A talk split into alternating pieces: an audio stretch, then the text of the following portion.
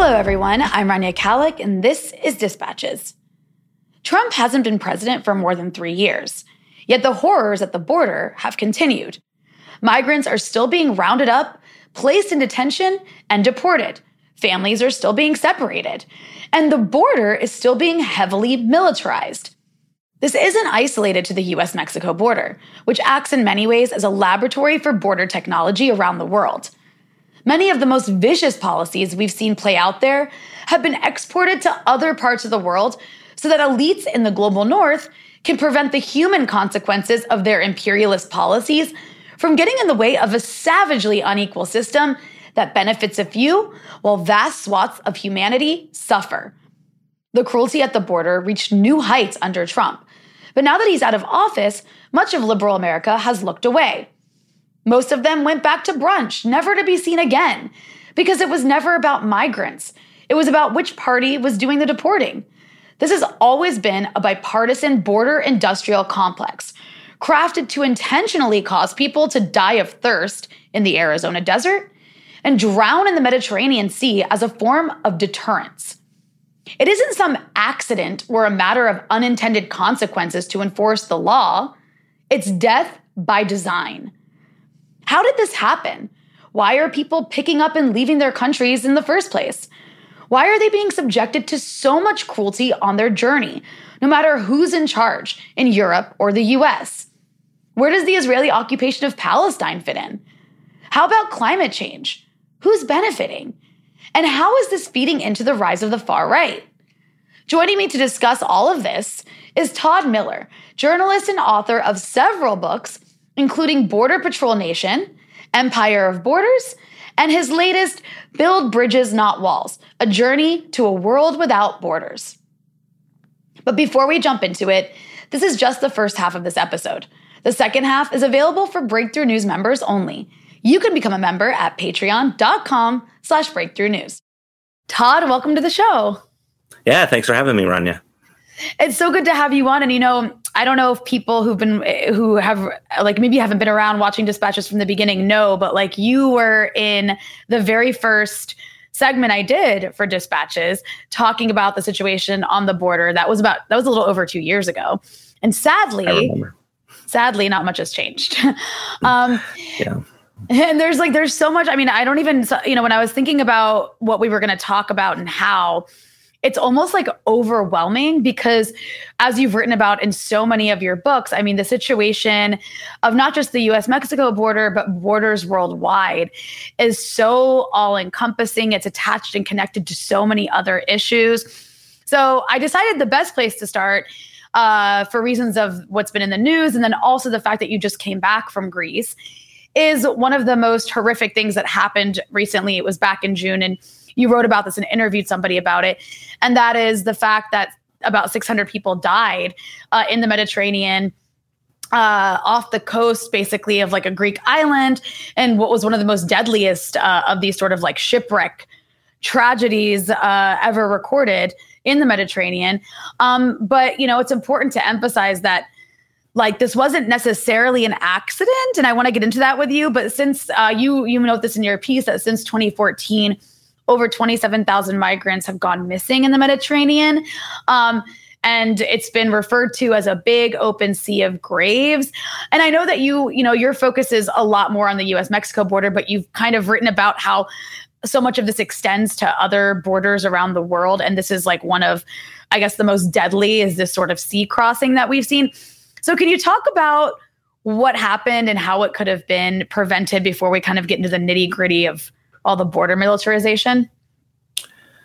Sure. Yeah. I mean, I view what happened in in June off the coast of Greece with the ship capsizing. It turns out it, it seems like the Greek Coast Guard did respond to that, and uh, were pushing the ship, um, and uh, it sunk while in that whole process. So the fact that the Greek Coast Guard was very much involved with it in in what happened there is also something to think about when we think about um, what you know the the um, what happened there. This this tragedy of you know where uh, approximately 600 people are presumed dead, right? And then on top of that, the tw- the other figure you mentioned, Rania, of twenty seven thousand people that that are known, right? Like we have to make we have to underscore that you know that are known um, to have gone missing or or died crossing through the Mediterranean since 2014, and then if you tally the the numbers before then, it, it, it they just pile up. And um, the the organization that does those figures, the International Organization on Migration (IOM), they um they they say straight out, you know that uh, that those numbers are way drastic undercounts. Um, and uh, and then there are always um, these sorts of incidents. This the, the what happened in in Greece in June or any of the other. There's so many to to discuss these sort of incidents, and and this also I think will apply to other borders around the world, including the U.S. Mexico one. Um, that where people die are often presented as accidents, right? Oh, it's an accident. Oh, why was this ship in the middle of the Medi- Mediterranean or why you know the blame gets shifted on you know the the off you know in the US and I'm assuming in Europe as well um, it gets shifted to oh who is the person smuggling you know the, the kind of smuggler narrative or quote unquote trafficker right uh, narrative um, and um, and it goes the and I'm talking about the general media narrative, and then it doesn't go into what have been longstanding policies. Um, and whether you are on the U.S. Mexico border or on the European border or many borders, I would argue this sort of what I would what's called in the United States the prevention through deterrence um, strategy that's been used on the U.S. Mexico border since 1994 and then in the Caribbean, even before that, like a decade or two before that.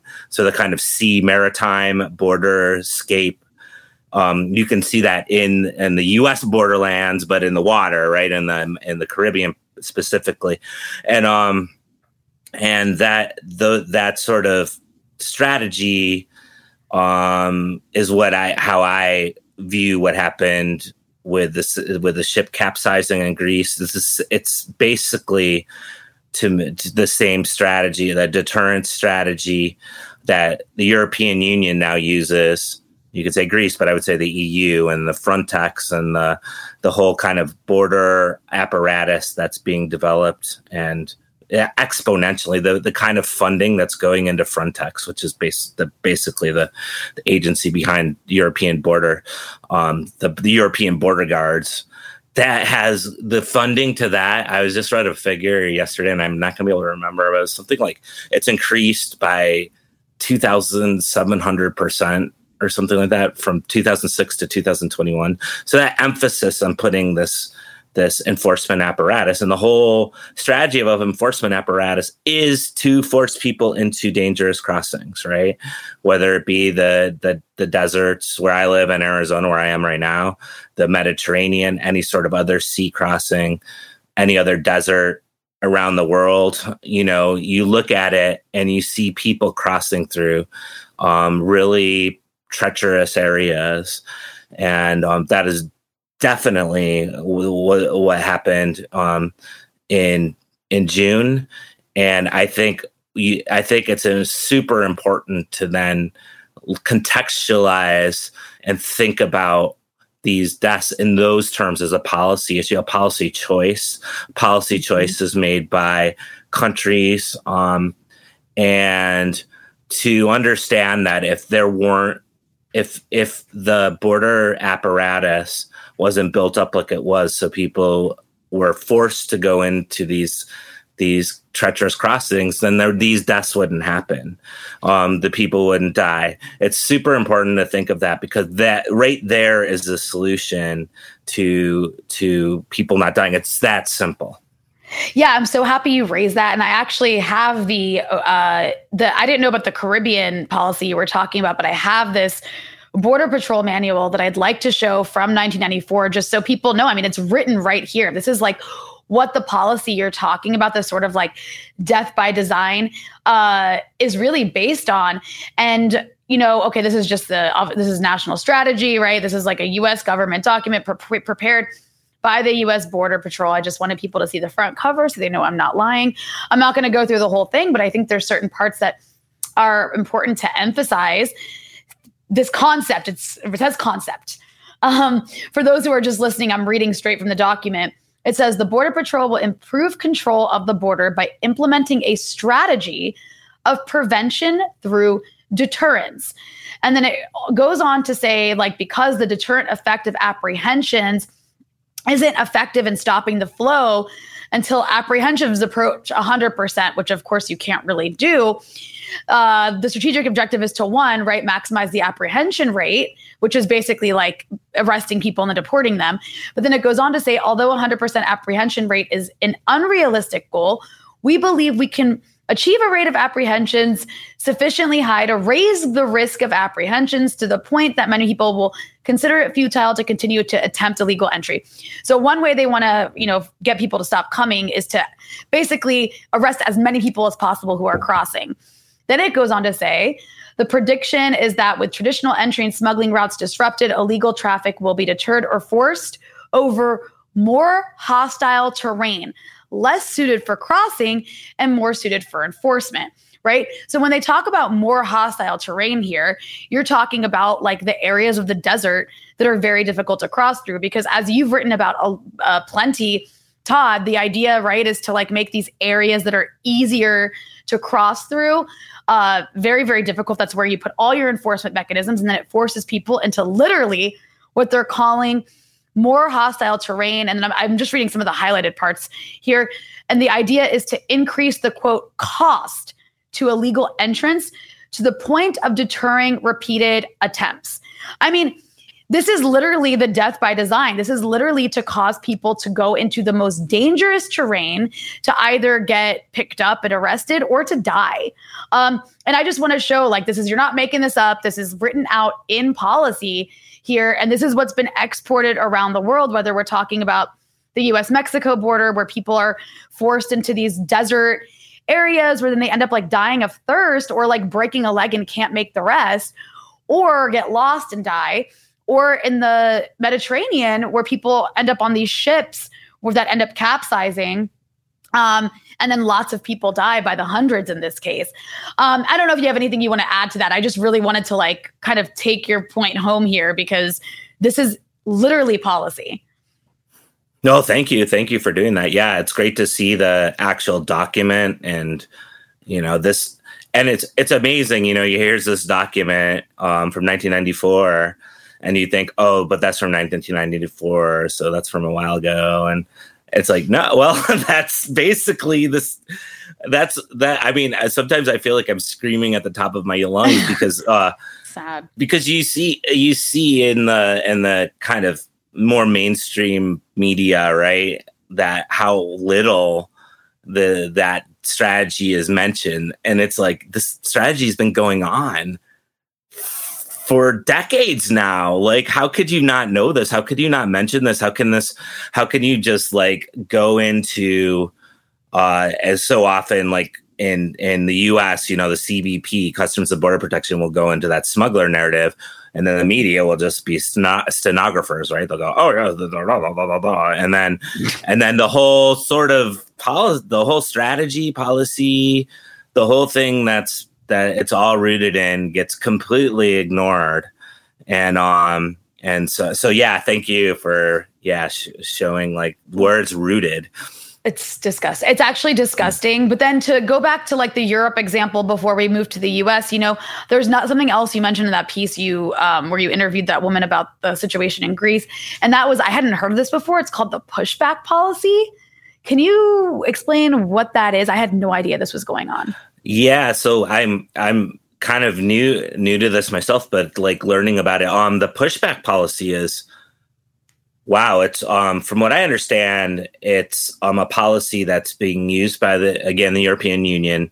Um, it seems it seems like it's very much a part of the strategy, and um, what happens is that you know if say the Greek Coast Guard encounters a ship that's filled with people who are migrating um, have it, instead of even instead of arresting you know, or stopping the ship and arresting people, it will push the ship back into other waters, like Turkish waters, we'll say, and um, and and that sort of and, and dangerously so, right? Like so when like learning about these pushbacks and this and this is a this isn't just an anomaly right? This isn't something that's just happening once in a while. It's actually a very much a big part of the policy um, that we're seeing in the european union. And it's been going on for for a while now. There's uh, even the new york times wrote a wrote a piece where they got a pushback on videos that people might want to check out. But um but that whole sort of pushback falls right into the prevention through deterrence i think. Like this yet again it's i i tend to like look at everything through that lens of that of that mm-hmm. base policy. And of course when you when when a ship is packed full with people dangerously so possibly teetering at risk of capsizing right? And it's coming into you know certain waters to a destination which it needs to reach to be to to, to arrive there safely. And then it's then it's pushed back um that could i mean there's there's there's uh dead there there are potentially deadly consequences to that um that sort of strategy. Well, also like um the other, I mean, there's so many consequences to all this, and I kind of want this to, to use this to segue into something that I think is very much in parallel with what's happening in the US and I'm quoting, can you remind me what's this woman's name? I don't have it in front of me. I was just looking for it. The one you interviewed uh, for this piece. Lauren Markham. Um, yeah, Lauren and she has Markham. an upcoming she has a forthcoming book. I don't I don't know if it's out yet, but um you mentioned it in the spring. The yeah. Thank, the spring. thank you. Yeah. So she says, I'm quoting from what she says in your in your interview with her. Uh, in the early years of the refugee arrivals, which began in mass in 2015, many Greeks were remarkably welcoming, transforming their fishing boats into search and rescue vessels um, their taverns, the tavernas into mess halls, their homes into shelters, their beaches into emergency command centers. But in years since, the Greek government has been adopting a more hardline anti immigration stance. This is in part because Europe as a whole has essentially foisted the administration and logistics of its regional refugee crisis onto its border countries, places like Italy and Greece, which are already struggling economically. Greece, for instance, is still reeling from the economic crash of 2008 and the austerity policies of the Northern European banks. The ongoing economic crisis in Greece has found predictable fall guys, asylum seekers. In part, the refugees outgrew their welcome. But nationalistic and exclusionary rhetoric had something to do with this too. If people in power tell stories about refugees bringing diseases and crime and not belonging, that's how more and more people begin to see them. We know this very well here in the US. And just like in the US, right wingers have used immigration and the tired but successful ploy of blaming immigrants for domestic woes as a rallying point to get more votes. I'm sorry to report that it's worked. And so the reason I wanted to read that is I think it's really important in the European context, first of all, in the way that the sort of anti immigrant stuff has fed into the rise of the far right quite successfully. But also, I mean, we remember Trump when he first ran and won, ran on a platform that was like one, anti ISIS, anti Islam, but two, anti immigrant. Um, I think that was actually more the center of it. And I think we're going to see that again in this upcoming race. But I guess that's to raise the issue of like Fortress Europe, Fortress America. Um, and I know this isn't exactly like the, the thing that you focus on, but I mean, it is important for people to understand that this stuff does end up leading to the rise of the far right. And we see that happening in the US. And I imagine you're in Arizona. Like that probably plays huge in Arizona. Yeah, you you definitely see um, that correlation between that sort of border national like nationalistic border xenoph and which I would argue just quickly goes to xenophobia, um, um, racism, and um, that it just it just is a it's the way that the border policy set up. It's set up like it's, it's so interesting because you have that you have you have different different like narratives that go along with the borders and one of them is this squeaky clean one like oh we need our borders to you know you have to have borders to you know no country can exist without a border you know that uh, i think trump said that but if you listen you'll you'll hear um a bunch of Democrats say that yeah. same exact thing. I think I I heard some of the I can't remember who. I think it was RFK Jr. He said that like yesterday. Oh. He said we need. Yes. Yeah. yeah. It's, it's like we need Very to sad. have a border, you know, and and and it's and it's and it's like like the border itself is if you look at it it's it's totally about thwarting you know peop- people using xenophobic often racist sort of um, narratives to justify it um, whether it's blatant like trump right? Like you're Mhm. seeing from trump which then like you say you know that sort of blatant rhetoric then fans the fires of what? You never know what right? You know, in arizona it manifests often with our uh, ongoing uh militia groups that like to come and hang on the border um we've had a group from qanon that's that's been uh been on the border now? yeah, yeah, yeah, yeah. Kind of. I don't know. They they they they claim to be humanitarians that are saving the unaccompanied minors from traffickers. That's that's what they claim, and they've been like sitting on the border in Arizona now for a while. I don't know how big their presence is, but they'll sit and wait for people to cross, and then yeah, it's a whole it's a whole thing. Um, but that's sort of a connection with with uh with militias and and you you see that we've seen the we've I mean I've seen I've been in Arizona for three decades and I've seen it since the get go right? And since the 90s and 2000s and you just go on and on. And and so and so like so you have these those these narr- these narratives right? And the narr- and and there's one that's more overt and there's one that's more covert. And um but they a- end up doing the same thing right? And it- it really- the same thing Exactly. And it does speak to the whole notion that like this is completely bipartisan, regardless of how it's politicized, whether it's like in the more right wing way or the more liberal way. The policies are completely bipartisan. And we're totally going to talk about that. But first, I just wanted to point out another thing that she mentioned about Europe. Which is that it's externalized its border enforcement to border countries like Greece, right?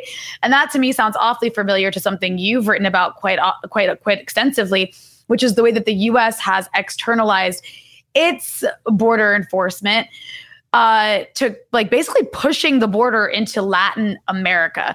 Can you explain that? I guess what you've called layered strategy of enforcement that ends up essentially outsourcing border enforcement to countries further south. Yeah, I think this is what people should be looking at right now. If you look at US border strategy, I think there's two things prevention through deterrence, which you just mentioned, um, and then external is the externalization. And I think it goes hand in hand with what Europe's doing. And of course, Europe is also going to other countries uh, out of outside of the European Union, right? Like, and Libya, and, and uh, for Libya, one, for, right? for example, um, Algeria, Morocco, Egypt, um, Turkey, and and and giving a lot of money to these countries to then for border enforcement, really, and that's this whole idea of pushing out your border. Uh, as and and from the U.S. context, if you hear what officials say, pushing it out as far as far as you possibly can to stop people from coming to the this is their official rhetoric i think there's more to it but this is official rhetoric to stop people from coming to the to the united states in this specific one to the united states as long for, as far away from as far as far away as possible. And so you have um so you so and from the US context is it's it was going on pre 9/11 but it's a very much a post 9/11 phenomenon where a huge emphasis began on on this externalization. And you can look one of the easy slash interesting places to look is the mexico guatemala border. It's been a point of emphasis for now a couple decades. They've attempted to like even from 9 uh even like be pre 9-11 right before the 9-11 attacks george w. Bush uh, reached out to Vicente Fox, who was the who was the president of Mexico, and said, "Hey, can you build up your border with Guatemala? And if you do so, we'll we'll do like a sort of we'll go for a comprehensive immigration reform package. And of course that was and what happened was mexico started this plan sur like the, their southern border plan at that time but it was all blown to pieces when when 9-11 happened. And of course the 9-11 just just set off a whole new trajectory and in which the united states just began pressuring Mexico um, and other and beyond, and and and the idea of externalizing the border, which I should say, I should back up and say what this is exactly. Um, it so by externalizing the border, I mean the like the United States, what they do to get to get the process. There are actual actual people they go out and diagnose borders. They're like I hate to say it this way, but I keep I always think of it this way. They're like border doctors. They go to borders. They're usually f- uh, from CBP or DHS, and they'll try. And I interviewed um, some of these people for for one of my books. Um, and they'll go and they'll go to different countries and they'll look at the border and they'll go, "Oh, your border is lacking. It's porous right? You'll they'll use these words like that porous. Um it, you need to get a border patrol. Like in 2006 for example the united states sent a team to dominican republic haiti border and they went there and they said oh there's a lot of illicit things people goods crossing the border. It's porous. You need to start a border patrol. So lo and behold 2007 rolls around and the Dominican Republic, by presidential decree, announces, "Oh, we're going to start our new border patrol." So they start this. It's called CESFRONT, C E S F R O N T, but that's basically the border patrol of the Dominican Republic. Um, and um, when I went there and and I was on the ground in the Dominican Republic, it was several years later, 2012. Um, I it was so in, it was so interesting to go to the border where CESFRONT was because the basically the CESFRONT um, the the the Dominican border guard was situated in Dajabon, right across, right on the border on the Massacre River, and they were situated sitting on their X's. I, and that's a term that the U.S. Border Patrol uses, sitting on our X's. Um, basically, they they go and they they'll sit right directly on the border. Every quarter mile or so, there'll be another agent, so that so what will happen in like cities? This is part of the prevention through deterrence strategy.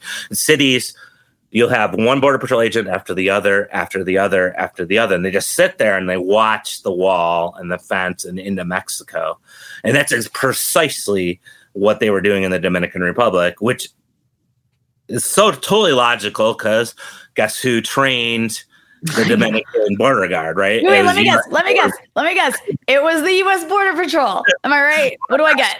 right. You were okay. I remember I went to the a commander. I had to get permission from a commander in Santo Domingo to even get there in the first place. And I get to his desk, and proudly on his desk was, you know, like a bobble, you know, those bobblehead things that you get at sports at sporting events with like athletes. Yeah. He had a he had like this bobblehead of a U.S. Border Patrol agent. That's on, so on weird. oh my yeah. god. Yeah, that's creepy. Yeah, I couldn't okay. keep my eyes off of it. I kept like he was talking. I was like, like custom made, or is that like somewhere? I didn't know that was a thing. Jesus. Uh, okay. Yeah, I don't know if it was custom made or not, but it was definitely wow. a present. I'm sure he got from yeah from them. But that anyhow, that's that's like they they started a they they did the president the they did the assessment the diagnostic and then then the united states comes in and they and i was able to in this case i was able to foia the uh, redact i got like lots of redacted pages but you could see that the united states sent tons of equipment to the dominican republic along with training them. And this this is part of the border externalization right um, yeah. This is what, what, it is, and it applies in one way to the Dominican Republic. Their wall was pre- pretty much like protest board barricades at that point, but they were still sitting behind them. But if you go to Mexico, they don't have a wall. They're not building a wall. There's nothing like that. It's different, right? You go there. And I, I want to stress this, and I'll shut up about this. But um, I want to stress stress this because uh, because you go, you see a lot of officials that go to the Mexico Guatemala border, and they'll sit in Ciudad Hidalgo, which is right on the border, and it's there's a port of entry. They'll they'll sit up on top of this bridge where people are supposed to cross, and they'll look down and they'll see all these rafts crossing back and forth, and they'll go, and they'll. I've read so many of these reports. Like they're just it's a completely open border here. You know what's going on in Mexico, and um in reality, it's it's completely the opposite. The United States has just been Mex. This has been uh, a project for the United States for a long time. There's a certain zone right along the border where people do cross pretty freely, but if you go like a mile past that zone, you you start going through a gauntlet of checklets, a literal gauntlet of checklets. If uh, check checklets, what am I? Checklets, checkpoints. Check, yeah, checkpoints right. And so to like go further north into mexico um uh, like just uh, like 100 miles to arriaga from tapachula and that's tapachula is on the border. Arriaga is a little bit inland. That's where people will go to catch the train to go north. I've ca- i count the number of checkpoints every time i go through. It's like 100 and not 100 like 10 to 15 including wow. a mega checkpoint that's the size of a shopping mall that was completely well it was financed by the united states right the size of a shopping mall i hang on i'm sorry the size of a shopping, shopping mall, mall. yes every time i go into this checkpoint because you have to literally pull off the highway and you you start going by these big buildings and you're like wow are we coming to the shopping mall in my town. Like, what, what are we going shopping here? And then all of a sudden you look out the window and oh, then you see all the soldiers walking around. Wow. And, that sounds dystopian. Yeah, it's pretty dystopian. And it's not the border, but they make you get off the bus and um, they make you get your bags out and they make you show your documents. It's almost like going through another another border crossing. Um, and so that's a part of it, right? So that's how Mexico man. You, you can go to different places, and I, you can go to different countries, and it's and it's not only the Western Hemisphere. It's there's the United States' border extension is going. It's it's all over the world, actually. That's well, that's where you get into the whole US Mexico border is like a laboratory kind of thing because like there's like a whole border industrial complex that you have also written about extensively. And, um, you know, in this uh, more recent piece, uh, which we talked to you about on the freedom side, um, our weekly live stream on Breakthrough News, uh, few, like I think about a month ago, we talked about a recent piece you wrote called "The Real Border Surge," um, and you talk about how uh, under Biden, the DHS, the oh, I'm sorry, the Customs and Border patrol slash ICE portion of the DHS budget has gone up by like $3 billion above 2022 levels, um, including $2.7 billion for new requirements in our southwestern border. And you, you say, I'm quoting you. In other words, the coming surge at the border was distinctly budgetary. For context, when Donald Trump was in office in 2017, his budget for his CBP ICE budget was $21.2 billion. Sorry, that's to compare to the budget under Biden being 29.8 billion. Anyways, by 2020 it had gone up to 25.4 billion. Again, Biden's at 29.8 billion. In other words, it took Biden 4 years or it took Trump 4 years to do what Biden the Biden administration essentially did in one. The last time there has been such a jump was from 9.4 billion in 2005 to 12.4 billion in 2007 which shows you just the bi- bipartisan nature of this. And before we get into some of that bipartisan history, can you talk a little bit about some of the crazy, like insane equipment that people, these border patrol companies, are like profiting off of uh, to sell to the U.S. government, including robo dogs?